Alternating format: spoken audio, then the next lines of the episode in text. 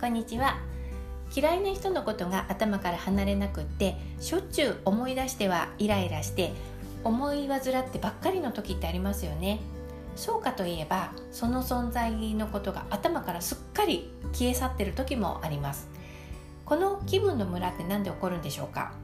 それはおそらく自分の心の満足度に左右されてるんじゃないかなと思います。心理学や自己啓発とかでは他人は自分の内面を映す鏡だということがよく言われています。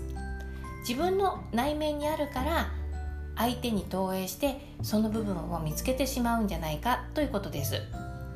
例えば自分に打算的なところがあると目の前にいる相手の計算高さに気づいたりとか自分が嘘つきだと相手の嘘が見抜けるとか自分が八方美人だと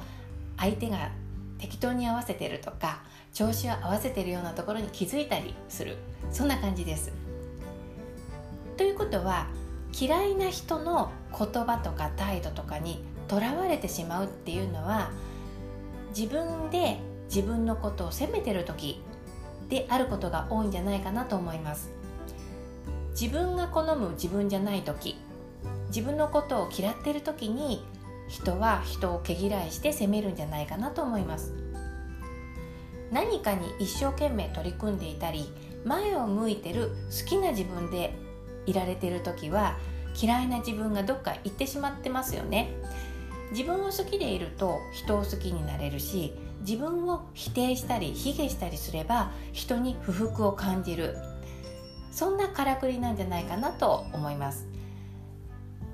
それは些細なことでも起こりますよね。思うような行動が取れなかった時とかあと何かした時の結果に納得がいかない時そんな些細な自己否定ちょっとした自己否定ちょっとした後悔っていうのが引き金になって、